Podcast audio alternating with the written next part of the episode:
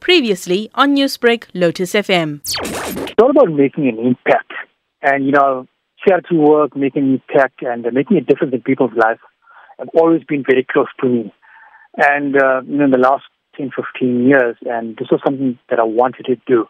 And when I did join the uh, Friends of the Society of the, of the KZN Blind and Deaf Society, uh, and that's when I've got to understand more about uh, blind people, the challenges that they've experienced.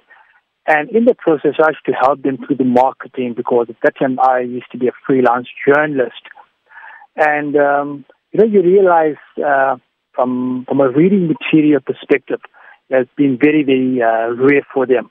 Kevin, you are, as you mentioned, part of a society where there are people who are blind. You're a motivational speaker, so you are also interacting with people on a daily basis who face the same challenges that you do. How important is it that there are, you know, such conversions of books into Braille or there are audio books that's available to uh, people with disabilities to include them in, in what's happening in society? People of, with disability are excluded. And unfortunately, that's what it is with society. If you look back starting on the 3rd of November, you would know clearly that the month of uh, International Month of People with Disability, and most companies, I'll take you back slightly, most companies are battling to even get the 2% quota to employ people. So that alone will tell you the challenges of people with disability getting into the workforce. Kevin, you keep pushing the boundaries as a person with disability. You've completed three Comrades marathons. You've launched your book. You've done your MBA uh, dissertation in now in Braille.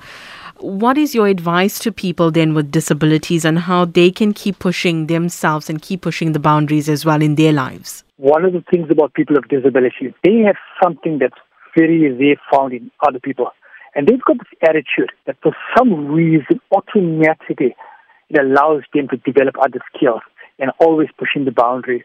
That this comes naturally to a person with disability. My advice to them would be go on, find what you love, continue to develop that. Sadly, though, I know you got to work twice as hard, like I always have to do in all my life and all the things that I do. But let me tell you something: once you work twice as hard, you will enjoy the reward. Newsbreak, Lotus FM, powered by SABC News.